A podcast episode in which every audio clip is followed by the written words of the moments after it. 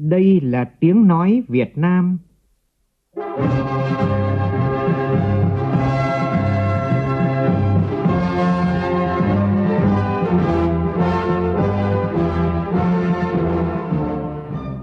là tiếng nói Việt Nam, phát thanh từ Hà Nội, thủ đô nước Cộng hòa xã hội chủ nghĩa Việt Nam.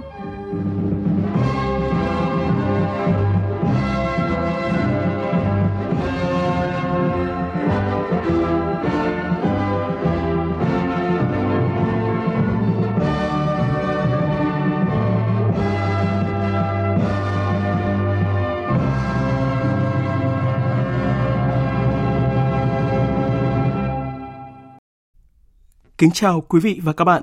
Mời quý vị và các bạn nghe chương trình Thời sự chiều của Đài Tiếng Nói Việt Nam với những nội dung đáng chú ý sau.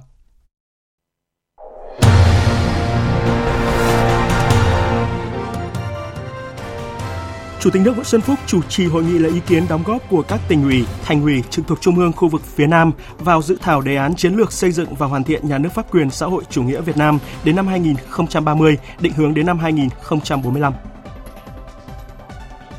Phát biểu tại lễ kỷ niệm 45 năm hành trình hướng tới lật đổ chế độ diệt chủng Pol Pot của Thủ tướng Campuchia Hun Sen, Thủ tướng Phạm Minh Chính khẳng định quan hệ đoàn kết hữu nghị truyền thống hai nước là tài sản vô giá. Còn Thủ tướng Hun Sen một lần nữa nhấn mạnh, Việt Nam đã cứu cả dân tộc Campuchia thoát khỏi nạn diệt chủng.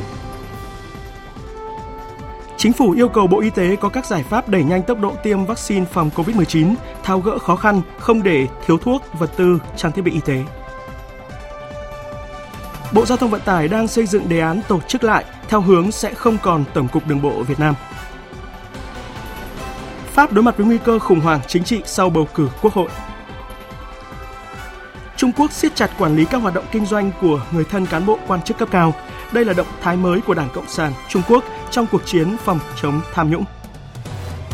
Cũng trong chương trình, phóng viên Đài Tiếng nói Việt Nam phỏng vấn ông Đỗ Tiến Sĩ, Ủy viên Trung ương Đảng, Tổng giám đốc Đài Tiếng nói Việt Nam về vấn đề báo chí chuyển đổi số để thích ứng với tình hình mới.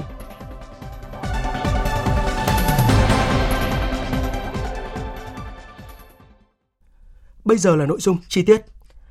Sáng nay tại Bình Dương, Chủ tịch nước Nguyễn Xuân Phúc, trưởng ban chỉ đạo xây dựng đề án chiến lược xây dựng và hoàn thiện nhà nước pháp quyền xã hội chủ nghĩa Việt Nam đến năm 2030, định hướng đến năm 2045, chủ trì hội nghị lấy ý kiến đóng góp của các tỉnh ủy, thành ủy trực thuộc trung ương khu vực phía Nam vào dự thảo của đề án. Phản ánh của phóng viên Vũ Dũng. Đây là lần thứ ba Ban chỉ đạo xây dựng đề án tổ chức hội nghị lấy ý kiến của các tỉnh ủy, thành ủy trực thuộc trung ương sau các hội nghị tại miền Bắc, miền Trung nhằm đóng góp ý kiến cho dự thảo đề án lần thứ ba.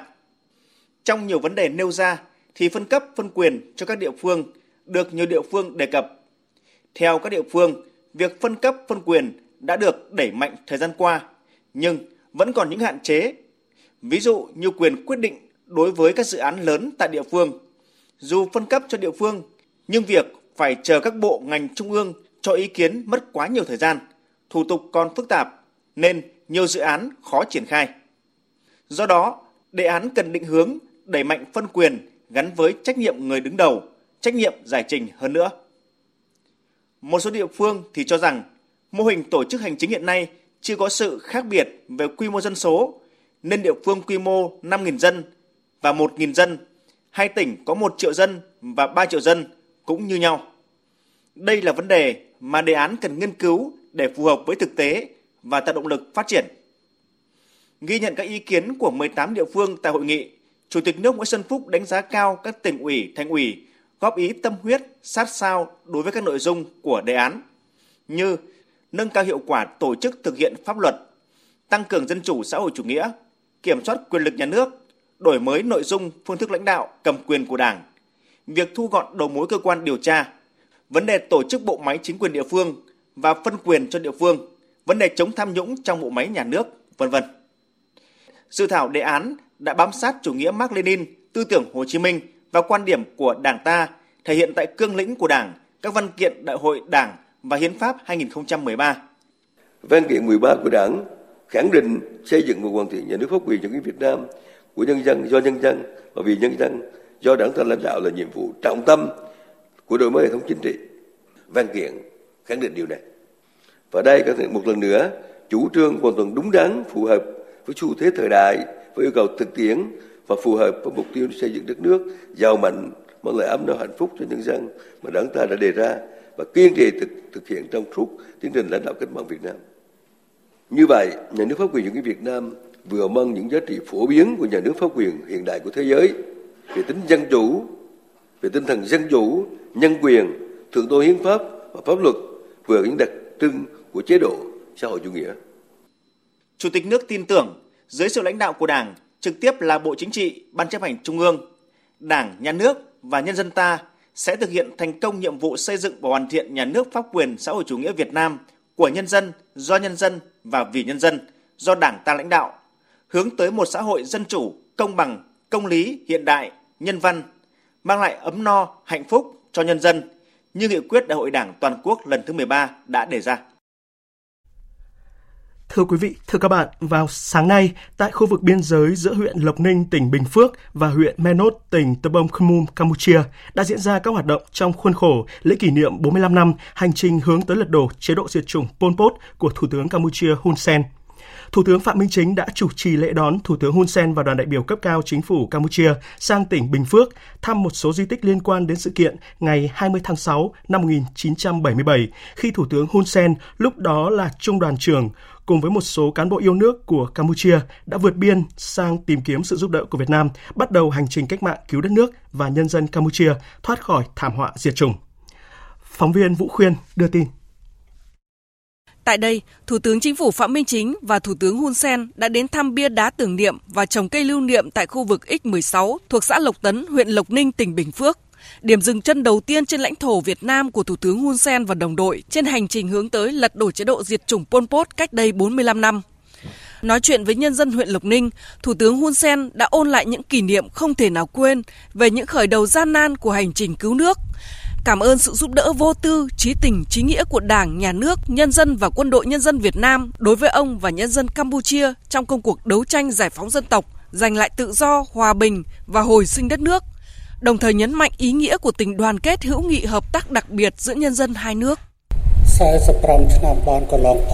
Tôi xin gửi lời cảm ơn tới người dân ấp Hoa Lư, Làng Chín và Lộc Ninh đã giúp tôi trong 45 năm trước khi tôi đi tìm đường cứu nước. Nếu không có sự giúp đỡ to lớn đó, chắc chắn tính mạng tôi sẽ bị mất đi và đất nước Campuchia không biết sẽ ra sao. Lúc đó tôi đã lựa chọn sang Việt Nam để tìm sự hỗ trợ, động viên để làm sao giúp đỡ chúng tôi, giúp nhân dân Campuchia đánh đổ Pol Pot và giải phóng. Tại Việt Nam, tôi đã nhận được sự giúp đỡ đắc lực của Đảng, Nhà nước và nhân dân Việt Nam trong việc xây dựng lực lượng vũ trang để tiến tới lật đổ chế độ diệt chủng. Thủ tướng Hun Sen rất vui mừng khi quan hệ hữu nghị hợp tác toàn diện giữa hai nước Việt Nam Campuchia ngày càng được củng cố và phát triển mạnh mẽ.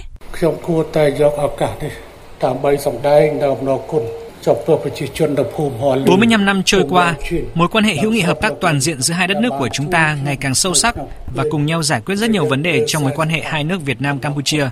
Tôi rất vui, nhiều cơ sở hạ tầng kết nối giữa Campuchia và Việt Nam và chúng ta đã thấy nhiều công trình được xây dựng lên. Tôi với ngài Phạm Minh Chính, Thủ tướng Việt Nam, đã thống nhất với nhau vào thời gian hợp lý sắp tới, chúng ta sẽ cùng nhau khánh thành và xây dựng chỗ này trở thành cửa khẩu quốc tế của hai nước. Nó thể hiện mối quan hệ hữu nghị hợp tác của chúng ta ngày càng thân thiện và thúc đẩy góp phần vào quan hệ thương mại của chúng ta mà hiện nay đang rất phát triển. Cũng trong sáng nay, tại huyện Menot, tỉnh Tờ Bông Khmer Campuchia, Thủ tướng Hun Sen đã chủ trì lễ đón Thủ tướng Phạm Minh Chính và đoàn đại biểu cấp cao Việt Nam sang dự lễ kỷ niệm lần thứ 45 năm hành trình hướng tới lật đổ chế độ diệt chủng Pol Pot của Thủ tướng Hun Sen. Phát biểu tại lễ kỷ niệm, Thủ tướng Chính phủ Phạm Minh Chính nhấn mạnh Lễ kỷ niệm có ý nghĩa hết sức quan trọng trong kỷ niệm 45 năm bắt đầu hành trình đánh đổ chế độ diệt chủng Pol Pot của Thủ tướng Hun Sen, đưa đất nước Campuchia hồi sinh, thể hiện sự hợp tác và đoàn kết đặc biệt giữa hai nước. Sự kiện lại càng có ý nghĩa hơn khi diễn ra trong bối cảnh hai nước đang kỷ niệm 55 năm ngày thiết lập quan hệ ngoại giao và Campuchia vừa tổ chức thành công cuộc bầu cử Hội đồng xã phường khóa 5 ngày 5 tháng 6 năm 2022 lên án thảm họa diệt chủng mà người dân Campuchia phải gánh chịu và những tội ác xâm lược tàn bạo của bè lũ Pol Pot đối với nhân dân Việt Nam. Thủ tướng Phạm Minh Chính khẳng định, Việt Nam đã chia sẻ những khó khăn, hết lòng giúp đỡ để xây dựng lực lượng cho cách mạng Campuchia, đồng thời hỗ trợ và phối hợp với lực lượng nổi dậy Campuchia đấu tranh chống lại tập đoàn phản động Pol Pot. Đáp lời kêu gọi của mặt trận đoàn kết dân tộc cứu nước Campuchia, sau khi thực hiện quyền tự vệ chính đáng, chặn đứng hành động gây chiến tranh xâm chiếm biên giới Tây Nam Việt Nam của tập đoàn phản động Pol Pot. Việt Nam đã giúp lực lượng vũ trang cách mạng Campuchia giải phóng dân tộc khỏi nạn diệt chủng, khôi phục xây dựng lại đất nước. Đến năm 1989, theo thỏa thuận giữa hai nhà nước, Việt Nam rút hết quân tình nguyện về trong niềm tự hào vinh quang với những tình cảm lưu luyến thắm thiết nghĩa tình của nhân dân Campuchia anh em, hoàn thành nghĩa vụ quốc tế cao cả vẻ vang trong sáng hiếm có trong lịch sử quan hệ quốc tế. Nhân dịp kỷ niệm sự kiện đặc biệt trong đại này, chúng ta thành kính tưởng nhớ tri ân công lao to lớn và sự hy sinh anh dũng của những người con ưu tú của cả hai dân tộc trong cuộc đấu tranh cao cả đó, đặc biệt là các anh hùng liệt sĩ, thương binh, bệnh binh, các cựu cán bộ, chuyên gia, đội ngũ cựu quân tình nguyện Việt Nam đã kề vai sát cánh với những người con anh hùng của đất nước Campuchia anh em, không tiếc máu xương, hy sinh thân mình để lật đổ chế độ diệt chủng, hồi sinh đất nước Campuchia, vun đắp cho tình đoàn kết gắn bó, hữu nghị truyền thống tốt đẹp giữa hai dân tộc Việt Nam, Campuchia, khẳng định chính nghĩa và đóng góp vào những lý tưởng cao đẹp của các lực lượng tiến bộ trên thế giới. Theo Thủ tướng, kỷ niệm 45 năm ngày hướng tới lật đổ chế độ diệt chủng Pol Pot không chỉ nhắc nhở chúng ta ghi nhớ dấu mốc lịch sử về sự khởi nguồn của cuộc đấu tranh vì lương tâm, phẩm giá con người, vì chính nghĩa lật đổ chế độ diệt chủng tàn bạo, mà còn là minh chứng sống động về mối quan hệ hữu nghị đoàn kết trung thủy gắn bó sắt son giữa hai dân tộc Việt Nam Campuchia. Phát huy truyền thống tốt đẹp và những thành tựu đã được, chúng ta tin tưởng rằng quan hệ Việt Nam Campuchia sẽ ngày càng phát triển mạnh mẽ. Kỷ niệm 45 năm hành trình hướng tới lật đổ chế độ diệt chủng Pol Pot của Samdech Techo Thủ tướng Hun Sen không chỉ nhắc nhở chúng ta ghi nhớ dấu mốc lịch sử về sự khởi nguồn của cuộc đấu tranh vì lương tâm, phẩm giá con người, vì chính nghĩa lật đổ chế độ diệt chủng, tàn bạo mà còn là minh chứng sống động về mối quan hệ hữu nghị, đoàn kết, thủy chung, gắn bó sắt son giữa hai dân tộc Việt Nam, Campuchia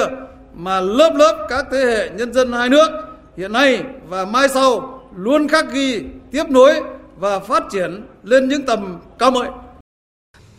Phát biểu tại buổi lễ, Thủ tướng Hun Sen cảm ơn Thủ tướng Phạm Minh Chính và đoàn đại biểu cấp cao Việt Nam đã nhận lời mời tham dự lễ kỷ niệm. Phía Việt Nam đã hỗ trợ phối hợp Campuchia tổ chức sự kiện quan trọng này. Ông nêu rõ, phát biểu của Thủ tướng Chính phủ Phạm Minh Chính đã tổng kết một cách minh bạch rõ ràng về hành trình của cá nhân ông và nhân dân Campuchia lật đổ chế độ diệt chủng Pol Pot, hồi sinh đất nước cũng như về quan hệ giữa hai nước trong lịch sử.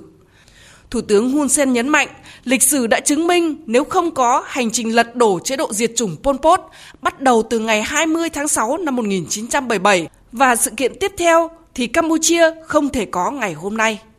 Ông một lần nữa khẳng định rằng hành động của Việt Nam là hoàn toàn đúng đắn. Các chiến sĩ quân tình nguyện Việt Nam đã tham gia cùng Campuchia trong sự nghiệp giải phóng đất nước, cứu nhân dân Campuchia thoát khỏi chế độ diệt chủng Pol Pot, hồi sinh và phát triển đất nước.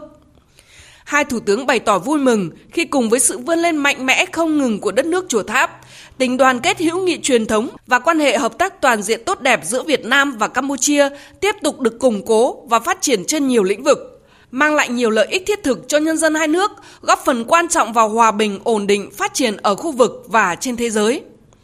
Hai thủ tướng khẳng định coi trọng mối quan hệ láng giềng tốt đẹp, hữu nghị truyền thống, hợp tác toàn diện, bền vững lâu dài, mong muốn không ngừng được củng cố và tăng cường hợp tác trên các lĩnh vực, cùng nhau thắt chặt, làm sâu sắc hơn nữa mối quan hệ đoàn kết hữu nghị truyền thống quý báu giữa hai dân tộc. Nhân dịp tham dự lễ kỷ niệm tại Campuchia, Thủ tướng Phạm Minh Chính đã cùng Thủ tướng Hun Sen tham quan một số hình ảnh và hạng mục công trình khu vực lịch sử quân sự Techo Kotma X16 tại huyện Memot, tỉnh Tờ Bông Khmum của Campuchia, cùng trồng cây lưu niệm, cắt băng khánh thành và tham quan nhà hữu nghị Campuchia Việt Nam. Thủ tướng Phạm Minh Chính cũng đã có cuộc trao đổi với Thủ tướng Hun Sen. Thủ tướng Phạm Minh Chính bày tỏ vui mừng sang thăm tỉnh Tờ Bông Khmum và cùng Thủ tướng Hun Sen tham dự lễ kỷ niệm sự kiện lịch sử đánh dấu sự khởi nguồn cuộc chiến chính nghĩa lật đổ chế độ diệt chủng tàn bạo. Thủ tướng Phạm Minh Chính cảm ơn Thủ tướng Hun Sen, Chính phủ Vương quốc Campuchia, chính quyền và nhân dân tỉnh Tơ Bông Khơ Mum đã dành cho đoàn đại biểu cấp cao của Việt Nam sự đón tiếp nồng hậu, thắm tình láng giềng hữu nghị. Nhiệt liệt chúc mừng Campuchia đã tổ chức thành công cuộc bầu cử Hội đồng xã phường khóa 5 ngày 5 tháng 6 vừa qua, đồng thời chân thành chúc Campuchia tiếp tục đạt được nhiều thành tựu đối nội, đối ngoại to lớn hơn nữa, hướng tới mục tiêu trở thành nước có thu nhập trung bình cao vào năm 2030 và thu nhập cao vào năm 2050. Thủ tướng Hun Sen nhiệt liệt chào mừng và cảm ơn Thủ tướng Phạm Minh Chính đã nhận lời mời sang dự lễ kỷ niệm sự kiện lịch sử ngày 20 tháng 6. Xem đây là minh chứng sống động cho mối quan hệ hữu nghị truyền thống gắn bó giữa hai dân tộc Việt Nam Campuchia. Trao đổi về quan hệ Việt Nam Campuchia, hai thủ tướng bày tỏ hài lòng về sự phát triển tích cực trong hợp tác song phương thời gian qua, đánh giá cao việc hai bên duy trì tiếp xúc, trao đổi cấp cao và các cơ chế hợp tác trên tất cả các kênh, giữ đà tăng trưởng thương mại cao với việc kim ngạch hai chiều 5 tháng qua đạt gần 5 tỷ rưỡi đô la, tăng 19% so với cùng kỳ năm ngoái. Số lượng khách, du khách Việt Nam tới Campuchia đạt 46.000 lượt người, đưa Việt Nam vào nhóm 3 nước có nhiều khách du lịch nhất đến Campuchia. Nhằm đưa quan hệ hai nước tiếp tục đi vào chiều sâu, ngày càng hiệu quả theo phương châm láng giềng tốt đẹp, hữu nghị truyền thống, hợp tác toàn diện, bền vững lâu dài. Hai thủ tướng nhất trí phối hợp thúc đẩy trao đổi đoàn cấp cao và triển khai tốt các hoạt động trong khuôn khổ năm hữu nghị Việt Nam Campuchia 2022 trong đó có lễ kỷ niệm 55 năm thiết lập quan hệ ngoại giao hai nước ngày 24 tháng 6 tại thủ đô Hà Nội, đẩy mạnh hợp tác trên cả kênh đảng, chính phủ, quốc hội và giao lưu giữa các đoàn thể nhân dân hai nước.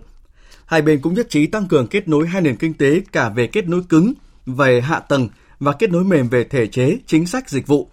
Sớm hoàn thành quy hoạch tổng thể kết nối hai nền kinh tế Việt Nam Campuchia đến năm 2030. Tiếp tục tạo môi trường thuận lợi, khuyến khích doanh nghiệp hai nước tăng cường hợp tác đầu tư kinh doanh, sớm ký hiệp định thương mại biên giới, sử dụng hiệu quả hệ thống cửa khẩu giữa hai nước để tạo điều kiện cho giao thương và giao lưu nhân dân, tăng tần suất các chuyến bay thẳng và thúc đẩy hơn nữa hợp tác du lịch. Hai bên nhất trí tiếp tục thúc đẩy đàm phán giải quyết các đoạn biên giới chưa hoàn thành phân giới cắm mốc, đàm phán ký kết hiệp định về quy chế quản lý biên giới và hiệp định về cửa khẩu và quy chế quản lý cửa khẩu biên giới đất liền. Hai bên cũng nhất trí tiếp tục phối hợp chặt chẽ và ủng hộ lẫn nhau tại các diễn đàn quốc tế, khu vực và tiểu vùng – đặc biệt trong năm Campuchia đảm nhiệm vai trò Chủ tịch ASEAN 2022. Thủ tướng Phạm Minh Chính mong muốn chính phủ Campuchia tiếp tục quan tâm tạo điều kiện cho cộng đồng người gốc Việt tại Campuchia củng cố địa vị pháp lý, ổn định cuộc sống, hòa nhập và đóng góp tích cực vào sự phát triển kinh tế xã hội của Campuchia cũng như quan hệ hai nước. Nhân dịp này, Thủ tướng Phạm Minh Chính trân trọng chuyển lời thăm hỏi và chúc mừng của Tổng Bí thư Nguyễn Phú Trọng, Chủ tịch nước Nguyễn Xuân Phúc, Chủ tịch Quốc hội Vương Đình Huệ tới Thủ tướng Hun Sen và các lãnh đạo cấp cao Campuchia. Thủ tướng Hun Sen chân thành cảm ơn và trân trọng gửi lời thăm hỏi tới lãnh đạo cấp cao Việt Nam. Nhận lời mời của Chủ tịch Quốc hội Vương Đình Huệ, Chủ tịch Quốc hội Cộng hòa Mozambique bà Esperanza Laurinda Bias dẫn đầu đoàn đại biểu Quốc hội Cộng hòa Mozambique thăm chính thức nước ta. Lễ đón chính thức Chủ tịch Quốc hội Cộng hòa Mozambique đã diễn ra trọng thể sáng nay tại nhà Quốc hội với sự chủ trì của Chủ tịch Quốc hội Vương Đình Huệ. Sau lễ đón đã diễn ra hội đàm giữa đoàn đại biểu cấp cao Quốc hội hai nước. Phóng viên Lê Tuyết đưa tin. Thay mặt Quốc hội Việt Nam và nhân danh cá nhân, Chủ tịch Quốc hội Vương Đình Huệ nhiệt liệt chào mừng Chủ tịch Quốc hội và các nghị sĩ Quốc hội Mozambique, người bạn truyền thống từ châu Phi xa xôi về địa lý nhưng gần gũi về tình cảm như anh em sang thăm chính thức Việt Nam. Nhân dịp này, Chủ tịch Quốc hội Vương Đình Huệ gửi tới bà Chủ tịch và các nghị sĩ Quốc hội, nhân dân Mozambique lời chúc mừng nồng nhiệt nhất nhân dịp 47 năm Quốc khánh Mozambique. Chủ tịch Quốc hội Vương Đình Huệ khẳng định lãnh đạo Đảng, Nhà nước Việt Nam đánh giá cao ý nghĩa chính trị quan trọng của chuyến thăm Việt Nam lần đầu tiên của một Chủ tịch Quốc hội Mozambique. Tin tưởng chắc chắn rằng chuyến thăm sẽ thành công tốt đẹp, góp phần thiết thực củng cố và phát triển quan hệ hữu nghị truyền thống giữa nhân dân hai nước, đưa quan hệ hợp tác giữa hai quốc hội đi vào chiều sâu, thiết thực và có hiệu quả. Chủ tịch Quốc hội Mozambique, bà Esperanza Lauzinda Francisco Nhuane Biat cảm ơn Chủ tịch Quốc hội Vương Đình Huệ và Quốc hội Việt Nam đã dành sự đón tiếp nồng hậu, nhấn mạnh chuyến thăm chính thức này nhằm tăng cường hơn nữa mối quan hệ hữu nghị giữa hai nước. Theo Chủ tịch Quốc hội Mozambique, chuyến thăm chính thức Việt Nam không những củng cố mối quan hệ giữa hai quốc hội mà còn thúc đẩy quan hệ kinh tế giữa hai nước. Hai nước có nhiều mô hình hợp tác trong các lĩnh vực giáo dục, nông nghiệp, đặc biệt có nhiều doanh nghiệp Việt Nam tham gia lĩnh vực viễn thông, nông nghiệp ở Mozambique. Hai chủ tịch Quốc hội bày tỏ hy vọng biên bản ghi nhớ về hợp tác giữa Quốc hội Việt Nam và Quốc hội Mozambique sẽ kết nối hai quốc hội gần gũi nhau hơn, trở thành mối quan hệ mẫu mực giữa Quốc hội hai nước. Tin tưởng đây sẽ là cơ sở pháp lý quan trọng để Quốc hội hai nước không ngừng củng cố và thúc đẩy quan hệ hợp tác trong thời gian tới. Đặc biệt trên cơ sở quan hệ chính trị ngoại giao hai nước, hai quốc hội sẽ tăng cường hợp tác, nâng cao hiệu quả, đóng góp nhiều hơn nữa cho mối quan hệ hữu nghị truyền thống của hai nước. Để làm sâu sắc hơn nữa quan hệ tốt đẹp giữa hai nước Việt Nam Mozambique trong thời gian tới, Chủ tịch Quốc hội Vương Đình Huệ đề nghị hai bên tăng cường hơn nữa việc trao đổi đoàn các cấp, đặc biệt là đoàn cấp cao trên các kênh Đảng, Chính phủ, Quốc hội, các bộ ngành địa phương, doanh nghiệp, giao lưu nhân dân, Hai bên phối hợp thúc đẩy tổ chức kỳ họp lần thứ tư của Ủy ban Liên Chính phủ hai nước đã bị gián đoạn bởi dịch bệnh COVID-19. Mong muốn hai bên tiếp tục hợp tác chặt chẽ, tích cực ủng hộ lẫn nhau, ứng cử vào các tổ chức quốc tế, đặc biệt tại Liên Hợp Quốc, phong trào không liên kết ASEAN, Liên minh châu Phi. Về quốc phòng an ninh, hai bên đẩy mạnh hợp tác trên cơ sở các thỏa thuận hợp tác song phương, trong đó tập trung vào một số vấn đề như phòng chống khủng bố, đấu tranh với các loại tội phạm, nhất là tội phạm buôn bán vận chuyển sản phẩm động vật hoang dã, trao đổi thông tin, tiếp cận và đào tạo cán bộ Học viện Quân sự An ninh, đề nghị phía Mozambique hỗ trợ bảo đảm an ninh an toàn cho cộng đồng người Việt Nam đang cư trú làm ăn tại Mozambique. Hai nhà lãnh đạo Quốc hội đều nhấn mạnh hợp tác kinh tế thương mại giữa hai nước còn khiêm tốn, ở mức 157 triệu đô la Mỹ năm 2020, 149,5 triệu vào năm 2021. Vì vậy cần khuyến khích tạo thuận lợi cho doanh nghiệp đi khảo sát thị trường, tham gia hội trợ triển lãm chuyên ngành thương mại quốc tế ở mỗi nước ủng hộ việc ngày càng có nhiều doanh nghiệp hai bên sang đầu tư kinh doanh trong các lĩnh vực mà hai bên có thế mạnh và nhu cầu. Việt Nam sẵn sàng nhập khẩu các mặt hàng của Mozambique như than, khí đốt hóa lỏng, kim loại thường như đồng, chỉ thiếc. Đề nghị Mozambique cung cấp danh sách các hiệp hội, doanh nghiệp uy tín hoạt động cho các lĩnh vực nói trên để kết nối doanh nghiệp hai bên. Cung ứng than cho Việt Nam trên cơ sở lâu dài ổn định, tạo thuận lợi cho các hoạt động kết nối và xuất nhập khẩu của các doanh nghiệp kinh doanh than của hai nước. Việt Nam đề nghị Mozambique tạo thuận lợi cho việc nhập khẩu từ Việt Nam các mặt hàng có thế mạnh như gạo, máy móc, thiết bị và vật tư ngành nông nghiệp thủy sản, thiết bị vật tư y tế phục vụ phòng chống dịch, máy móc thiết bị điện, sắt thép, sản phẩm gia dụng, thực phẩm chế biến, thủy sản, giày dép, sản phẩm diệt may. Chủ tịch Hội Vương Đình Huệ cảm ơn Quốc hội Chính phủ Mozambique đã tạo điều kiện thuận lợi cho Movitel trong quá trình triển khai dự án ở Mozambique, đề nghị lãnh đạo Mozambique tiếp tục quan tâm để Movitel hoạt động đóng góp vào phát triển kinh tế của Mozambique. Về nông nghiệp, hoan nghênh thành công của giai đoạn 1 dự án hợp tác nghiên cứu phát triển cây lương thực và cây thực phẩm tại Mozambique, Chủ tịch Quốc hội lưu ý hai bên tích cực tìm kiếm các biện pháp để sớm triển khai giai đoạn 2 của dự án. Việt Nam khẳng định sẵn sàng tiếp tục cấp học bổng cho sinh viên Mozambique để theo học các chuyên ngành Mozambique có nhu cầu, sẵn sàng tăng cường hợp tác chuyên gia y tế và chia sẻ kinh nghiệm với phía Mozambique để phát triển y tế chăm sóc sức khỏe cộng đồng, y học cổ truyền. Ngay sau cuộc hội đàm, hai chủ tịch Quốc hội đã ký biên bản ghi nhớ về hợp tác giữa Quốc hội Việt Nam và Quốc hội Mozambique. Đây là cơ sở pháp lý quan trọng để Quốc hội hai nước, các cơ quan của Quốc hội hai nước tăng cường hợp tác thiết thực và hiệu quả trong thời gian tới. Trước đó, Chủ tịch Quốc hội Mozambique đã đặt vòng hoa viếng Chủ tịch Hồ Chí Minh, tham quan nhà sàn Bắc Hồ trong khu di tích Chủ tịch Hồ Chí Minh, thăm phòng truyền thống Quốc hội và ký sổ vàng lưu niệm. Thời sự VOV nhanh, tin cậy, hấp dẫn. Hôm nay, Ủy viên Bộ Chính trị, Phó Thủ tướng Thường trực Chính phủ Phạm Bình Minh cùng đoàn đại biểu Quốc hội tỉnh Bà Rịa Vũng Tàu đã tiếp xúc cử tri huyện Đất Đỏ. Cử tri có nhiều ý kiến về việc giá xăng dầu tăng liên tục, kéo theo các mặt hàng thiết yếu, giá cả các mặt hàng vật tư nông nghiệp tăng rất cao, khiến người nông dân sản xuất thua lỗ ảnh hưởng nghiêm trọng đến đời sống của người dân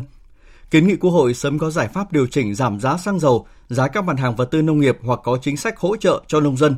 Đồng thời đề nghị kéo dài thời gian áp dụng đối với luật giáo dục năm 2019 nhằm tạo điều kiện thuận lợi cho công tác tuyển dụng viên chức các đơn vị sự nghiệp giáo dục trước thực trạng số học sinh các cấp học ngày càng tăng. Phó Thủ tướng Phạm Bình Minh cùng đoàn đại biểu Quốc hội tỉnh nghiêm túc tiếp thu, tổng hợp các ý kiến cử tri đóng góp để chuyển tới Quốc hội, Chính phủ trong thời gian sớm nhất. Ủy viên Bộ Chính trị, Phó Chủ tịch Thường trực Quốc hội Trần Thanh Mẫn cùng đoàn đại biểu Quốc hội tỉnh Hậu Giang cũng đã có buổi tiếp xúc cử tri tại huyện Long Mỹ vào sáng nay. Tin của phóng viên Tấn Phong, thường trú khu vực đồng bằng Sông Cửu Long. Cử tri đề nghị chính phủ nâng cao mức trợ cấp hoặc hỗ trợ thêm các chế độ cho người có công, kiến nghị chính phủ và Quốc hội sớm tăng lương cơ bản và có chính sách tốt hơn đối với cán bộ cơ sở khu vực, ấp, xã, phường, tập trung giải quyết vấn đề đền bù giải phóng mặt bằng, được mùa mất giá, được giá mất mùa, giá phân bón thuốc trừ sâu tăng cao. Phó Chủ tịch Thường trực Quốc hội Trần Thanh Mẫn ghi nhận ý kiến của cử tri và sẽ chuyển đến Chính phủ và Quốc hội.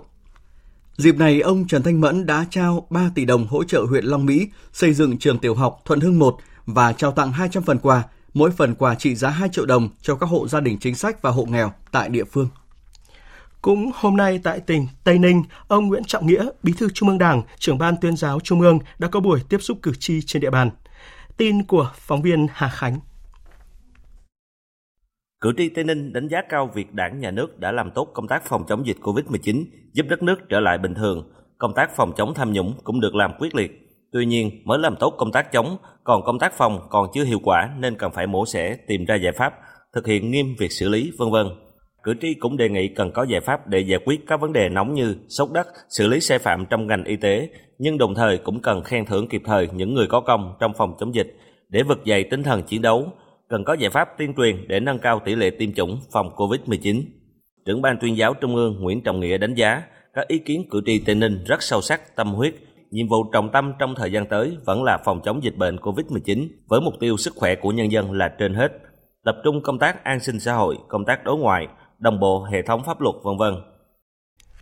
Sau đây là tin chúng tôi vừa nhận. Nhân dịp kỷ niệm 97 năm Ngày báo chí cách mạng Việt Nam, và lúc này tại thành phố Hồ Chí Minh, lãnh đạo thành phố đang gặp mặt các cơ quan báo chí. Chủ tịch nước Nguyễn Xuân Phúc tới dự và phát biểu tại buổi gặp mặt. Phóng viên Vũ Dũng thông tin. Vâng thưa quý vị và các bạn,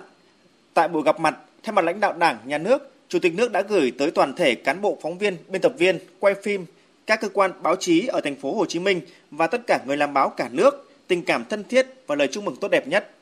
Nhắc lại giai đoạn thành phố Hồ Chí Minh và các tỉnh phía Nam gánh chịu nhiều thiệt hại do đại dịch Covid-19, Chủ tịch nước Nguyễn Xuân Phúc đã biểu dương lực lượng báo chí không quản khó khăn, nguy hiểm, lăn lộn ngày đêm trên tuyến đầu chống dịch và qua đó đã giúp nhân dân cả nước thấu hiểu những khó khăn, cảm nhận rõ khí phách, sự can trường của Đảng bộ, chính quyền và nhân dân thành phố Hồ Chí Minh cũng như các địa phương trên cả nước vượt qua đại dịch, từng bước khôi phục các hoạt động kinh tế xã hội. Và Chủ tịch nước cũng cho rằng lực lượng báo chí đã kịp thời nêu nhiều tấm gương điển hình trong phòng chống dịch COVID-19, góp phần lan tỏa sức mạnh đoàn kết chống dịch, khẳng định truyền thống đạo lý nhân ái của dân tộc ta. Nêu những lời căn dặn với đội ngũ người làm báo cách mạng Việt Nam của Chủ tịch Hồ Chí Minh đến nay vẫn còn nguyên giá trị. Chủ tịch nước Nguyễn Xuân Phúc đề nghị lực lượng báo chí cả nước cần tiếp tục phản ánh đậm nét, trung thực, kịp thời những diễn biến quan trọng trong đời sống chính trị, kinh tế xã hội cũng như dư luận xã hội, tâm tư, nguyện vọng, kiến nghị của các tầng lớp nhân dân, mong muốn gửi tới Đảng, Nhà nước và cấp ủy chính quyền các cấp. Từ đó, các cơ quan nhà nước có phản ứng chính sách kịp thời. Theo Chủ tịch nước, đó cũng là hành động cụ thể để góp phần xây dựng nhà nước của nhân dân, do nhân dân, vì nhân dân và thực hiện chủ trương dân biết, dân bàn, dân làm, dân kiểm tra, dân giám sát, dân thụ hưởng theo nghị quyết Đại hội Đảng toàn quốc lần thứ 13. Tiếp tục đẩy mạnh đấu tranh phòng chống tham nhũng tiêu cực. Tại buổi gặp mặt, trên cương vị trưởng ban chỉ đạo xây dựng đề án chiến lược xây dựng và hoàn thiện nhà nước pháp quyền xã hội chủ nghĩa Việt Nam đến năm 2030, định hướng đến năm 2045, Chủ tịch nước Nguyễn Xuân Phúc cũng đã đề nghị các cơ quan báo chí cần xây dựng các chuyên trang, chuyên mục để các nhà báo, cộng tác viên và quần chúng nhân dân tích cực tham gia đóng góp ý kiến. Trước đó trong chiều nay, Chủ tịch nước Nguyễn Xuân Phúc đã tới thăm, tặng quà một số nhà báo lão thành trên địa bàn thành phố Hồ Chí Minh. Sáng nay tại Hà Nội diễn ra lễ ra mắt ấn phẩm Tạp chí Cộng sản chuyên đề và khai trương trang tiếng Tây Ban Nha trên Tạp chí Cộng sản điện tử. Tới dự có Ủy viên Bộ Chính trị, Thường trực Ban Bí thư Võ Văn Thưởng và Ủy viên Bộ Chính trị, Giám đốc Học viện Chính trị Quốc gia Hồ Chí Minh, Chủ tịch Hội đồng Lý luận Trung ương Nguyễn Xuân Thắng. Tin của phóng viên Nguyễn Hằng. Trang tiếng Tây Ban Nha trên tạp chí Cộng sản điện tử sẽ trực tiếp đưa hệ tư tưởng tiến bộ khoa học và cách mạng lý luận về chủ nghĩa xã hội, con đường đi lên chủ nghĩa xã hội ở Việt Nam, lý luận về đường lối đổi mới của Đảng Cộng sản Việt Nam đến với đông đảo độc giả sử dụng tiếng Tây Ban Nha trên thế giới, qua đó nhằm gia tăng sự hiểu biết và ủng hộ của nhân dân thế giới, các chính đảng, tổ chức, chính giới các nước và bạn bè quốc tế đối với sự nghiệp cách mạng của Đảng Cộng sản Việt Nam. Tổng biên tập tạp chí Cộng sản Đoàn Minh Huấn cho biết. Ấn phẩm tạp chí Cộng sản chuyên đề và trang tiếng Tây Ban Nha trên tạp chí Cộng sản điện tử ra mắt khai trương hôm nay làm phong phú thêm bộ sản phẩm báo chí đặc trưng mang thương hiệu của tạp chí Cộng sản được định hình suốt chiều dài lịch sử 92 năm qua góp phần vào công tác nghiên cứu, tuyên truyền, thông tin đối ngoại những vấn đề lý luận chính trị của Đảng trong tình hình mới. Nhân dịp kỷ niệm 97 năm Ngày Báo chí Cách mạng Việt Nam 21 tháng 6, vào sáng nay, bà Lâm Thị Phương Thanh, Ủy viên Trung ương Đảng, Phó Tránh Văn phòng Trung ương và ông Nguyễn Mạnh Hùng, Ủy viên Trung ương Đảng, Phó trưởng Ban tuyên giáo Trung ương, Bộ trưởng Bộ Thông tin Truyền thông cùng nhiều đoàn của các bộ ngành và địa phương đã tới thăm và chúc mừng Đài Tiếng nói Việt Nam. Nhân dịp này, Thủ tướng Phạm Minh Chính và Thường trực Ban Bí thư Võ Văn Thưởng đã gửi lãng hoa chúc mừng. Thưa quý vị, thưa các bạn, để thực hiện trách nhiệm thông tin nhanh chóng, chính xác, đa chiều, hấp dẫn, đủ sức cạnh tranh với các loại hình truyền thông mới, đặc biệt là mạng xã hội, báo chí cần chuyển đổi số để thích ứng với thời cuộc. Nhân kỷ niệm 97 năm Ngày Báo chí Cách mạng Việt Nam, phóng viên Văn Hiếu có cuộc trao đổi với ông Đỗ Tiến Sĩ, Ủy viên Trung ương Đảng, Tổng Giám đốc Đài Tiếng Nói Việt Nam về vấn đề này. Mời quý vị và các bạn cùng nghe. À, thưa Tổng Giám đốc Đỗ Tiến Sĩ, ông có thể chia sẻ đôi nét về quá trình chuyển đổi số của Đài Tiếng Nói Việt Nam và đâu là yếu tố quan trọng nhất của quá trình chuyển đổi số, thưa ông? Có thể nói là từ việc chỉ làm phát thanh thì ờ, đến nay là Đài Tiếng Nói Việt Nam đã hội tụ đầy đủ bốn cái loại hình báo chí như phát thanh, truyền hình, báo in và báo điện tử. Chúng tôi còn đưa cái tác phẩm báo chí ờ, lên các cái nền tảng với hai cái hệ thống nội dung số và đặc biệt là ở VTC thì có VTC Now, Đài Tiếng Nói Việt Nam nói chung thì có VOV Live. Để tiếng nói Việt Nam có thể nói là đang tiến đến trở thành cái cơ quan truyền thông đa loại hình, đa phương tiện, vững mạnh, toàn diện. Đây chính là cái yếu tố nền tảng mang tính chất định hướng về chủ trương quyết định để việc chuyển đổi số chính là sự lựa chọn không thể khác để chúng tôi thực hiện mục tiêu quan trọng này. Chuyển đổi số không phải cứ là đưa hết cái tác phẩm báo chí lên mạng là xong. Chuyển đổi số còn là thay đổi cái phương thức tác nghiệp, tư duy đề tài, tiếp cận công chúng. Thì cái đội ngũ phóng viên, biên tập viên, kỹ thuật viên của các cơ quan báo chí phải sẵn sàng chuyển đổi cái phương thức làm việc, tận dụng các công nghệ để tác nghiệp nhanh hơn, hiệu quả hơn, tối ưu cái nguồn nhân lực. Một phóng viên giờ đây không chỉ làm cái nhiệm vụ viết tin, họ phải có nhiều cái kỹ năng khác như kỹ năng sản xuất bằng nhiều loại cái phương tiện, kỹ năng truyền tin trực tiếp từ hiện trường, kỹ năng phân phối nội dung trên nền tảng số, rồi kỹ năng phối hợp giữa các cái đơn vị làm tin để chúng ta có những cái tin nó tổng hợp. Cái sự đổi mới công nghệ máy móc sẽ không có ý nghĩa nhiều lắm nếu như phóng viên biên tập viên không biết sử dụng và không sẵn sàng để học hỏi cập nhật cái công nghệ mới À, thưa ông, à, dù chúng ta có chuyển đổi đến đâu, từ cách tác nghiệp, tư duy đề tài hay phương thức phân phối nội dung, thì mục tiêu cuối cùng cũng là để giữ chân khán giả, thính giả và độc giả. Vậy thì các cơ quan báo chí nói chung và Đài Tiếng Nói Việt Nam nói riêng à, cần phải làm gì để thực hiện mục tiêu này ạ? Điều mà mạng xã hội có thể thu hút được nguồn quảng cáo lớn đến vậy là họ đã thu thập được một khối lượng dữ liệu thông tin từ người dùng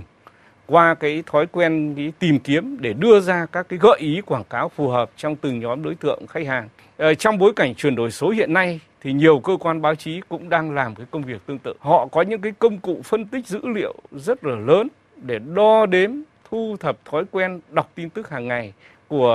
ờ, từng nhóm đối tượng công chúng để sản xuất tin tức mà công chúng cần. À, tôi nói ví dụ như là đối với người ờ, cao tuổi chẳng hạn thì lại thích đọc về những cái Ờ, tin về nói về cái sức khỏe, rồi tới các bạn trẻ thì đó là những cái ca khúc, đấy ừ, rồi là những cái bài hát ờ, rất là sôi động. Rồi ờ, đối với cái độ tuổi trung niên thì đôi khi nó còn là những cái, các cái ca khúc để ca ngợi quê hương, rồi ca ngợi tình yêu đôi lứa, rồi những cái ca khúc cách mạng, vân vân. Cần phải phân tích những cái xu thế về độ tuổi, về giới tính về ngành nghề ờ, thì có thể nói rằng là cái này là một cái ờ, trở thành một cái xu thế ờ, và một yêu cầu đặt ra là cái bộ phận sản xuất nội dung của đài tiếng nói Việt Nam cũng đã và đang thực hiện điều này. Qua thực tế hoạt động của các cơ quan báo chí cũng gặp rất nhiều khó khăn khi chuyển đổi số. Theo ông, đâu là những rào cản lớn nhất khi báo chí chuyển đổi số? Đó là những khó khăn trong cái việc tìm kiếm hạ tầng công nghệ phù hợp cái việc tìm kiếm nguồn thu để đầu tư cho công nghệ rồi để đào tạo rồi đào tạo lại nhân sự để đáp ứng được với quá trình chuyển đổi số quan trọng nhất là phải tìm kiếm thay đổi cái tư duy phương thức làm việc của từng cái nhân sự trong toàn bộ cái hệ thống. Và tất nhiên đây là việc khó, nhưng chúng ta đã nhận thức được, được rồi thì chúng ta phải hành động. À, mới đây thì Bộ Thông tin và Truyền thông đã trình chiến lược chuyển đổi số báo chí đến năm 2025. À, ờ, mục tiêu chung của dự thảo chiến lược là báo chí phát triển theo hướng đa nền tảng, đa phương tiện và đa dịch vụ. À, theo ông, khi đạt được những mục tiêu của chiến lược này, à, thì báo chí nói riêng và xã hội nói chung sẽ được hưởng lợi như thế nào?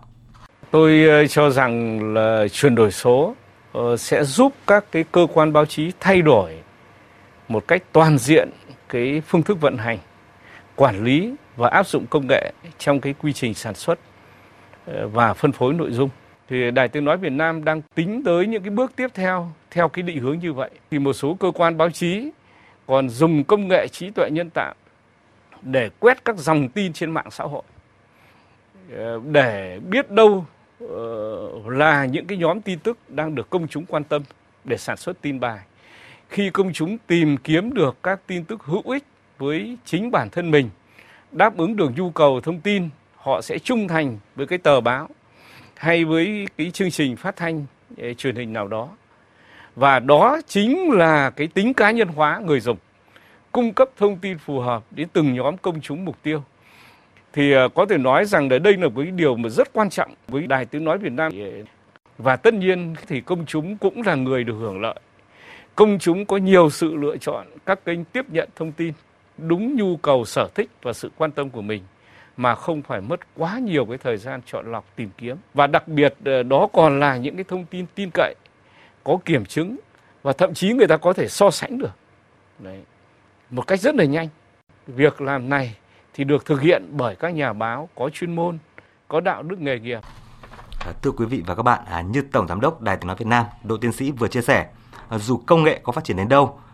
AI hay còn gọi là trí tuệ nhân tạo có thông minh đến đâu, có thể giúp nhà báo hiểu rõ công chúng đến đâu, thì điều cốt lõi nhất vẫn là con người, là những nhà báo đang có mặt trên mọi nẻo đường của cuộc sống, với đạo đức nghề nghiệp trong sáng, với trách nhiệm xã hội cao cả của mình, sẽ là những người dẫn dắt, định hướng dư luận xã hội, hướng con người đến vẻ đẹp, chân, thiện, mỹ.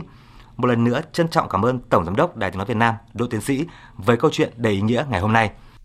Chương trình Thời sự chiều của Đài Tiếng nói Việt Nam xin được tiếp tục với những tin đáng chú ý khác. Hôm nay, Phó Thủ tướng Lê Văn Thành cùng đoàn công tác Trung ương kiểm tra thực tế dự án đường cao tốc Bến Lức Long Thành và làm việc với các địa phương và một số đơn vị liên quan. Tin của phóng viên Vinh Quang. Dự án đường cao tốc Bến Lức Long Thành có 3 vấn đề lớn là pháp lý, tài chính và tiến độ. Trong đó mặt pháp lý đã được tháo gỡ, nguồn vốn cơ bản được giải quyết. Riêng về tiến độ, chủ đầu tư dự án Tổng công ty đầu tư phát triển đường cao tốc Việt Nam VEC cho biết, việc tái khởi động là dự án gặp nhiều khó khăn do thời gian dừng khá dài. Một số nhà thầu hiện đang đàm phán để nối lại việc thi công. Một số nhà thầu khác đề nghị chấm dứt hợp đồng, đồng thời khởi kiện VEC ra trung tâm trọng tài quốc tế để giải quyết tranh chấp, yêu cầu đền bù các chi phí phát sinh do thời gian chờ dừng hợp đồng kéo dài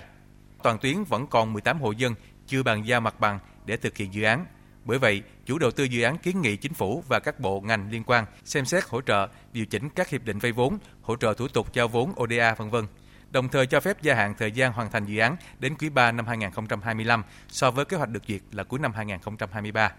Tại buổi làm việc, Phó Thủ tướng Lê Văn Thành yêu cầu các địa phương tập trung giải quyết xong các vướng mắc trong công tác giải phóng mặt bằng để triển khai dự án cao tốc Bến Lức Long Thành. Đề nghị Bộ Giao thông Vận tải chủ trì phối hợp với các đơn vị liên quan trình phương án tổng thể về việc khởi động lại dự án để chính phủ xem xét giải quyết. Một số bộ ngành và địa phương tiếp tục tập trung triển khai các dự án đường Hồ Chí Minh, đường Vành Đai 3 để sớm đưa các dự án này vào hoạt động, góp phần thúc đẩy phát triển kinh tế xã hội của đất nước. Dự án đường cao tốc Bến Lức Long Thành đi qua tỉnh Long An, thành phố Hồ Chí Minh và Đồng Nai. Tổng vốn đầu tư hơn 31.000 tỷ đồng, khởi công tháng 10 năm 2014, đến nay đã giải ngân hơn 16.500 tỷ đồng sẽ phân cấp giao biên chế công chức viên chức cho Ban Thường vụ tỉnh ủy các địa phương trực tiếp quản lý, đồng thời tổ chức lại Tổng cục Đường bộ Việt Nam của Bộ Giao thông Vận tải. Đây là những thông tin đáng chú ý được đưa ra tại buổi họp báo của Bộ Nội vụ vào sáng nay. Phản ánh của phóng viên Thu Thảo. Trả lời về việc Bộ Giao thông Vận tải có tờ trình gửi chính phủ dự thảo nghị định quy định chức năng, nhiệm vụ, quyền hạn và cơ cấu tổ chức của Bộ, trong đó đề xuất tổ chức lại Tổng cục Đường bộ Việt Nam thành Cục Đường bộ Việt Nam và Cục Đường bộ Cao tốc Việt Nam – liệu có dẫn tới sự trùng lắp trồng chéo? Ông Vũ Hải Nam, vụ trưởng vụ tổ chức biên chế Bộ Nội vụ cho biết, khi Bộ Giao thông Vận tải gửi Bộ Nội vụ tổng hợp báo cáo Ban chỉ đạo Trung ương, Bộ Nội vụ sẽ có ý kiến chính thức. Mục tiêu là kiện toàn bộ máy nhưng phải bảo đảm tổ chức thống nhất và phân công thực hiện phù hợp đối tượng và phạm vi quản lý. Tiêu chí thành lập tổng cục thì là có 3 tiêu chí. Thứ nhất, phạm vi và đối tượng quản lý chuyên ngành lớn phức tạp, quan trọng. Thứ hai là được giao quản lý những cái ngành lĩnh vực do trung ương quản lý tập trung thống nhất, không phân cấp cho địa phương. Đối với đường bộ hiện nay thì đang có cái sự phân cấp. Trung ương thì quản lý tuyến ờ, các quốc lộ, rồi địa phương thì quản lý các tỉnh lộ và huyện lộ tiêu chí thứ ba là được ờ, phân cấp ủy quyền giải quyết ờ, một số các cái nội dung quản lý nhà nước theo ngành lĩnh vực của bộ trưởng đối với tổng cục đường bộ thì nếu mà đối chiếu vào ba tiêu chí thì thấy cái tiêu chí thứ hai là nó cũng chưa thực sự đáp ứng đầy đủ thế thì đây là những cái nội dung mà chúng tôi cũng đang nghiên cứu cùng với cả bộ giao thông để báo cáo với cả ban chỉ đạo với cả thủ tướng để xem chúng xem cái phương án tổ chức nhà cho nó hợp lý cũng tại họp báo, Bộ trưởng Bộ Nội vụ Phạm Thị Thanh Trà cho biết, Bộ đã phối hợp với Ban Tổ chức Trung ương, báo cáo với Ban Chỉ đạo Trung ương về quản lý biên chế và báo cáo với Bộ Chính trị thời gian tới sẽ phân cấp giao biên chế công chức viên chức cho Ban Thường vụ tỉnh ủy các địa phương trực tiếp quản lý. Phân cấp tới đây theo cái tinh thần của Bộ Chính trị thì là Ban Tổ chức Trung ương sẽ trực tiếp giao luôn trên cơ sở ý kiến của Bộ Chính trị và kết luận của Ban Chỉ đạo Trung ương là sẽ phân cấp triệt để cái vấn đề quản lý và giao biên chế công chức, viên chức cho ban thường vụ tỉnh ủy quản lý để đảm bảo quản lý một cách đồng bộ giữa biên chế của khối đảng, đoàn thể cũng như là khối hành chính nhà nước. Và theo đó thì cũng giao tổng thể luôn cho cả giai đoạn 2022 và đến 2026 luôn. Và từ đó thì cũng giao cái cái chỉ tiêu để mà chúng ta thực hiện cái mục tiêu đó là giảm tối thiểu khoảng 5% biên chế công chức và theo đó là giảm số biên chế viên chức ấy, hưởng lương từ ngân sách nhà nước ấy, là khoảng 10%.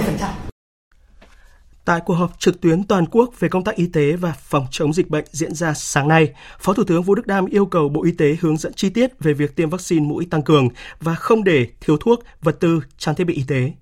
Phóng viên Phương Thoa đưa tin. Theo báo cáo của Bộ Y tế, biến thể phụ BA.5 đã ghi nhận ở nhiều quốc gia có nguy cơ xâm nhập vào nước ta và có thể dẫn đến sự gia tăng các ca mắc mới COVID-19 trong thời gian tới. Do vậy, cần tiếp tục thực hiện các biện pháp phòng chống dịch, tiêm vaccine tăng cường, nhắc lại cho những nhóm có nguy cơ mắc bệnh và tiếp tục truyền thông để người dân luôn có ý thức phòng chống dịch. Đáng chú ý, tốc độ tiêm chủng vaccine phòng COVID-19 còn chậm, nhất là tiêm mũi 3, mũi cho người lớn tuổi và tiêm cho trẻ em từ 5 đến dưới 12 tuổi. Có tình trạng tồn động nhiều vaccine COVID-19 tại trung ương và các địa phương dẫn tới nguy cơ hết hạn phải hủy bỏ nếu không đẩy mạnh tiếp nhận vaccine và triển khai tiêm chủng trong thời gian tới. Tại cuộc họp, các ý kiến thống nhất dịch COVID-19 đã được kiểm soát nhưng vẫn chưa chấm dứt. Do đó, cả nước tiếp tục thực hiện nghị quyết 128 của chính phủ về thích ứng an toàn, linh hoạt, kiểm soát hiệu quả dịch COVID-19. Phó Thủ tướng Vũ Đức Đam đề nghị các bộ ngành địa phương nghiên cứu, tham khảo kinh nghiệm của các nước trong việc mở rộng đối tượng tiêm mũi tăng cường, mũi 3, mũi 4, hạ thấp độ tuổi trẻ em được tiêm vaccine – là Bộ Y tế phải hệ thống lại tất cả các văn bản trước đây, có một cái văn bản đủ cụ thể, chi tiết để tất cả các tỉnh thống nhất là đối tượng nào thì phải tiêm mũi nào. Ví dụ học sinh từ 5 đến 12 tuổi. Thứ hai là tăng cường cái tuyên truyền vận động, đặc biệt nói về chủng mới, về tác dụng phụ và làm sao tiêm nó an toàn trước mắt và lâu dài là phải rất rõ trong văn bản của Bộ Y tế. Khi đã có các ý kiến của Bộ Y tế chính thức là ai phải tiêm rồi thì phải gương mẫu. Tất cả các đồng chí nào thuộc diện phải tiêm mũi 4 trong hệ thống là chúng ta phải gương mẫu. Nhấn mạnh yêu cầu không được để thiếu thuốc, trang thiết bị, vật tư y tế, Phó Thủ tướng nêu rõ việc giải quyết những khó khăn trong mua sắm, đấu thầu không phải chỉ bằng mệnh lệnh hành chính mà phải được tháo gỡ bằng các biện pháp linh hoạt cụ thể, nhất là hoạt động đấu thầu tập trung. Chiều nay, cơ quan cảnh sát điều tra công an thành phố Đà Nẵng đã khởi tố vụ án khởi tố bị can đối với giám đốc Trung tâm Kiểm soát bệnh tật thành phố Đà Nẵng và hai thuộc cấp. Tin của phóng viên Thành Long tại miền Trung cơ quan cảnh sát điều tra công an thành phố Đà Nẵng đã tống đạt quyết định khởi tố vụ án, khởi tố bị can và thực hiện lệnh bắt tạm giam 4 tháng đối với ông Tôn Thất Thạnh, giám đốc Trung tâm Kiểm soát bệnh tật Đà Nẵng về hành vi tham mô tài sản. Cơ quan cảnh sát điều tra cũng tống đạt quyết định khởi tố bị can và thi hành lệnh bắt tạm giam 4 tháng đối với bà Nguyễn Thị Thanh Nhàn, trưởng khoa xét nghiệm CDC Đà Nẵng, khởi tố bị can và áp dụng biện pháp ngăn chặn cấm đi khỏi nơi cư trú đối với bà Lê Thị Kim Chi, nhân viên khoa xét nghiệm CDC Đà Nẵng cùng về tội danh vừa nêu. Cơ quan cảnh sát điều tra đang tiếp tục điều tra củng cố chứng cứ để sớm đưa vụ án ra xét xử trước pháp luật. Thời sự VOV, nhanh, tin cậy, hấp dẫn. Chương trình thời sự xin được tiếp tục với phần tin thế giới. Văn phòng Trung ương Đảng Cộng sản Trung Quốc vừa ban hành quy chế mới nhằm siết chặt quản lý các hoạt động kinh doanh của vợ chồng con cái các quan chức lãnh đạo. Phóng viên Bích Thuận thường trú tại Trung Quốc đưa tin. Văn bản vừa ban hành là động thái mới nhất của Đảng Cộng sản Trung Quốc trong cuộc chiến phòng chống tham nhũng. Tân Hoa Xã nhấn mạnh, tăng cường quản lý hoạt động kinh doanh của vợ chồng, con cái cán bộ lãnh đạo là biện pháp quan trọng để quản trị Đảng, quản lý giám sát cán bộ chặt chẽ và toàn diện. Văn bản nêu rõ, đối tượng áp dụng là cán bộ lãnh đạo cấp cục vụ trở lên và tương đương của các cơ quan đảng, chính quyền, đoàn thể, doanh nghiệp, hành chính sự nghiệp. Các hoạt động kinh doanh chịu sự quản lý bao gồm đầu tư mở doanh nghiệp, nắm giữ các vị trí cấp cao trong các doanh nghiệp tư nhân hoặc doanh nghiệp có vốn đầu tư nước ngoài, đầu tư vào quỹ tư nhân, tham gia các dịch vụ môi giới pháp lý có trả phí. Văn bản cũng đưa ra yêu cầu về các ngành nghề bị cấm kinh doanh đối với vợ chồng con cái cán bộ lãnh đạo các cấp, các ngạch. Lãnh đạo chức vụ càng cao yêu cầu càng khắt khe. Theo quy định mới, hàng năm cán bộ lãnh đạo sẽ phải báo cáo trung thực tình hình kinh doanh làm ăn của vợ chồng con cái và các đơn vị liên quan sẽ phải kiểm tra ngẫu nhiên và trọng điểm các báo cáo này. Nếu phát hiện vi phạm quy định, cán bộ lãnh đạo sẽ phải giải trình, vợ chồng con cái phải rút khỏi các hoạt động kinh doanh và doanh nghiệp, hoặc cán bộ lãnh đạo phải rút khỏi vị trí đang nắm giữ, chấp nhận các điều chỉnh về chức vụ và sẽ bị kỷ luật tùy theo tình hình cụ thể. Những quan chức báo cáo không trung thực và có những vi phạm nghiêm trọng sẽ bị xử lý nghiêm theo quy định và pháp luật. Việc liên đảng ủng hộ Tổng thống Pháp Macron không giành được đa số tuyệt đối tại Quốc hội nước này, trong khi Liên minh cánh tả và đặc biệt là Đảng cực hữu Tập hợp Quốc gia giành số phiếu cao lịch sử đang có nguy cơ đẩy chính trường Pháp vào một cuộc khủng hoảng lớn khi các quyết sách lớn của chính quyền ông Macron chắc chắn sẽ vấp phải sự cản trở, phản đối lớn từ hai phe đối lập. Phóng viên Quang Dũng thường trú tại Pháp đưa tin. Kết quả chính thức cuộc bầu cử Quốc hội Pháp 2022 được Bộ Nội vụ Pháp công bố sáng sớm ngày 20 tháng 6 khẳng định Liên minh trung sức của Tổng thống Pháp Emmanuel Macron sẽ chỉ có 246 ghế tại Quốc hội Pháp khóa tới, không đủ đa số tuyệt đối, đồng thời cũng sẽ trở thành liên minh ủng hộ Tổng thống có số ghế ít nhất trong lịch sử nền Cộng hòa thứ năm nước Pháp. Ngoài ra, cuộc bầu cử Quốc hội Pháp năm 2022 cũng chứng kiến những chi tiết đáng chú ý khác, như lần đầu tiên đương kim Chủ tịch Quốc hội đương nhiệm, ông Richard Fegang thất cử. Tất cả những điều này đang có nguy cơ đẩy nước Pháp vào một cuộc khủng hoảng chính trị lớn, 577 nghị sĩ của Quốc hội Pháp khóa mới sẽ chính thức bắt đầu công việc trong tuần tới ngày 28 tháng 6. Nhưng ngay trong sáng ngày 20 tháng 6, một số nghị sĩ thuộc cánh tả đối lập đã lên tiếng kêu gọi bỏ phiếu bất tín nhiệm chính phủ của nữ thủ tướng Elizabeth Borg. Ý thức được các thách thức trước mắt ngay sau khi biết kết quả chính thức, nữ thủ tướng Pháp Elizabeth Borg đã thừa nhận cục diện chính trị hiện nay tạo ra các nguy cơ lớn cho nước Pháp, đồng thời kêu gọi các bên đoàn kết để hành động. Jamais l'Assemblée nationale chưa khi nào trong nền Cộng hòa thứ năm, Quốc hội Pháp lại có một cục diện hiện nay. Tình huống này là một nguy cơ đối với nước Pháp bởi các thách thức mà nó đặt ra ở cả cấp độ quốc gia lẫn quốc tế. Nhưng chúng tôi cần tôn trọng kết quả này và rút ra bài học. Chúng tôi sẽ làm việc ngay lập tức để tạo dựng một đa số hành động. Không có giải pháp thay thế cho sự tập hợp đoàn kết này nếu muốn duy trì sự ổn định cho nước Pháp và tiến hành các cải cách cần thiết. Ngay trước mắt, kết quả cuộc bầu cử Quốc hội Pháp sẽ buộc chính phủ Pháp phải có những thay đổi nhân sự không mong muốn. Hôm nay, Hội đồng châu Âu đã quyết định gia hạn các biện pháp trừng phạt Nga về việc sáp nhập Crimea và thành phố Sevastopol.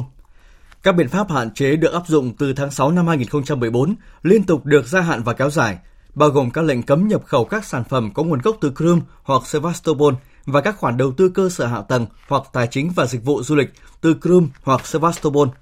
việc xuất khẩu một số hàng hóa và công nghệ cho các công ty của Crimea hoặc để sử dụng cho Crimea trong các lĩnh vực vận tải, viễn thông và năng lượng hoặc để tìm kiếm, thăm dò và sản xuất dầu mỏ, khí đốt và tài nguyên khoáng sản cũng phải chịu các hạn chế của Liên minh châu Âu.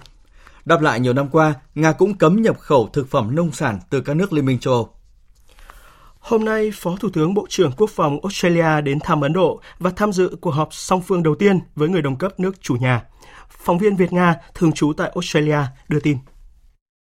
Phó Thủ tướng Bộ trưởng Quốc phòng Australia Richard Marsh cho biết, ông sẽ đến thăm Ấn Độ từ ngày 20 đến ngày 23 tháng 6 nhằm thúc đẩy quan hệ hợp tác quốc phòng và an ninh với nước này. Trong khuôn khổ của chuyến đi, Phó Thủ tướng Bộ trưởng Quốc phòng Australia Richard Marsh cũng sẽ có cuộc họp song phương đầu tiên với người đồng cấp Ấn Độ Rajnath Singh kể từ khi cơ chế này được nâng lên cấp bộ trưởng vào năm 2020. Việc Australia và Ấn Độ đẩy mạnh hoạt động hợp tác song phương trong những năm gần đây, trong đó có việc cùng tham gia các cuộc tập trận quân sự quốc tế lớn do mỗi nước tổ chức,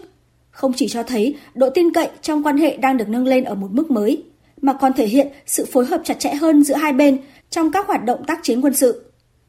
Trong bối cảnh này, Phó Thủ tướng Bộ trưởng Quốc phòng Australia Richard Marles khẳng định Ấn Độ là một trong những đối tác an ninh thân thiết nhất của nước này và khi đang đối mặt với áp lực đến từ sự thay đổi trong trật tự địa chiến lược. Trật tự quốc tế dựa trên luật lệ đã mang lại hòa bình và thịnh vượng cho khu vực. Australia sẵn sàng hợp tác chặt chẽ hơn với Ấn Độ để đảm bảo khu vực Ấn Độ Dương-Thái Bình Dương rộng mở, bao trùm và có khả năng phục hồi.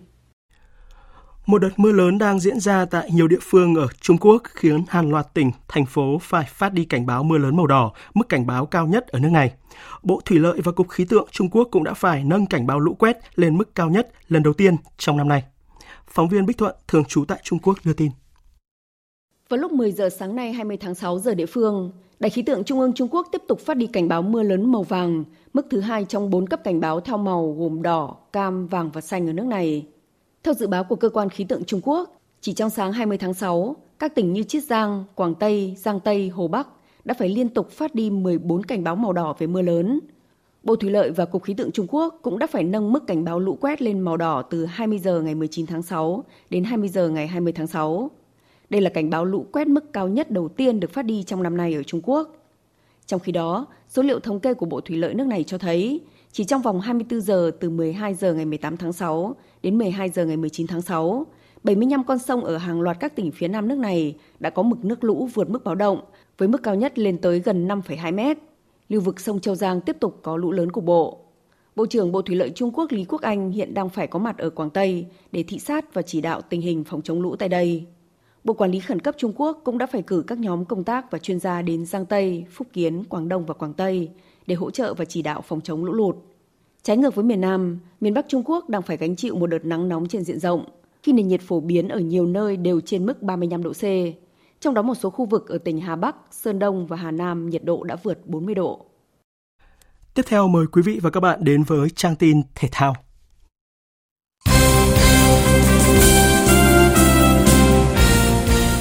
Thưa quý vị và các bạn, chiều nay lượt trận thứ tư vòng chung kết giải Futsal HD Bank vô địch quốc gia 2022 khởi tranh với cặp đấu giữa câu lạc bộ Thái Sơn Bắc và Savinet Khánh Hòa. Kết quả chung cuộc Thái Sơn Bắc giành chiến thắng 3-0 qua đó tạm vươn lên dẫn đầu bảng xếp hạng.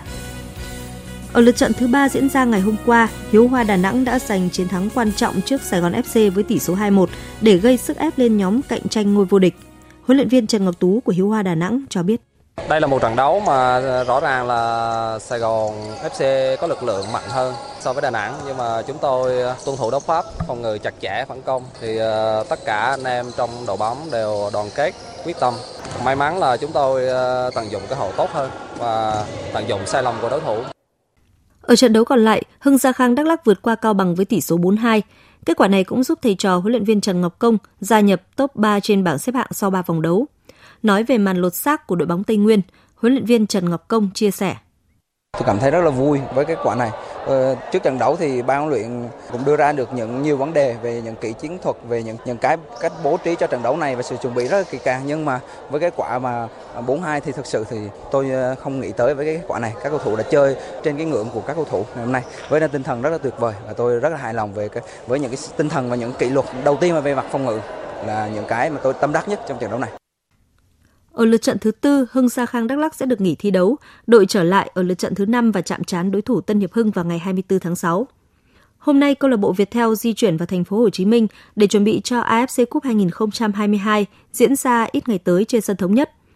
Tại đấu trường này, câu lạc bộ Viettel sẽ trao nhiều cơ hội cho các cầu thủ trẻ nhưng vẫn đặt mục tiêu cao. Tiền vệ Nguyễn Hoàng Đức cho biết. Mục tiêu của tập đoàn giao cho đội em là ở AFC Cup năm nay là sẽ chiến đấu và giành chiến thắng từng trận đấu và cố gắng sẽ đi được đến trận cuối cùng.